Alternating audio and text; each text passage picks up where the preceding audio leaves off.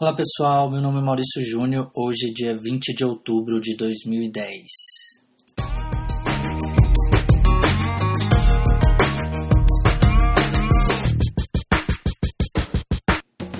Eu gostaria de primeiro de pedir desculpas por tanto tempo que eu não publico mais um podcast, mas eu gostaria de falar que eu vou continuar publicando webcasts toda semana e eu vou começar falando de algumas novidades aí que veio no mercado. No feriado aqui no Brasil, numa segunda-feira, véspera de feriado, me desculpe, a Microsoft lançou aí oficialmente o seu Windows Phone 7.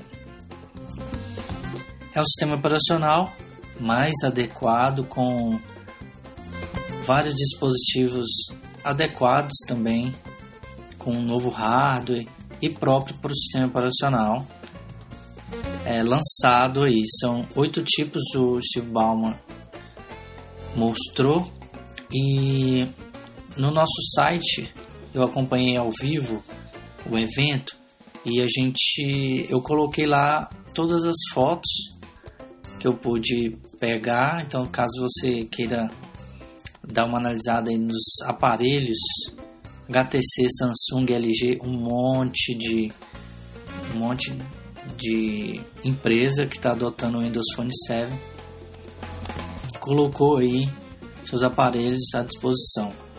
E eu tirei foto deles, coloquei lá para você dar uma olhada. Caso você queira, acesse www.aspinet.com.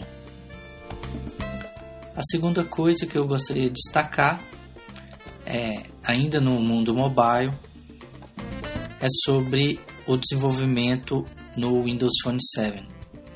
Para quem está acompanhando aí ou quem já acompanhou, o desenvolvimento do Windows Phone 7 ficou muito mais fácil agora. Porque agora você pode fazer é, utilizando a plataforma Silverlight ou XNA e ele vai funcionar tanto aí no web quanto desktop e quanto, ou quanto Windows Phone no, no celular. É, agora a Microsoft lançou aí o site, caso você queira dar uma analisada, windowsphone.com ou developers.windowsphone.com, caso você queira estudar mais sobre o assunto. Na comunidade ASP.NET existe também um livro grátis ali na página principal tendo todos os códigos e ensinando também como você começa a desenvolver para o Windows Phone, certo? Bom, eu espero que você tenha gostado. Qualquer dúvida pode entrar em contato, tá bom? Obrigado, tchau, tchau.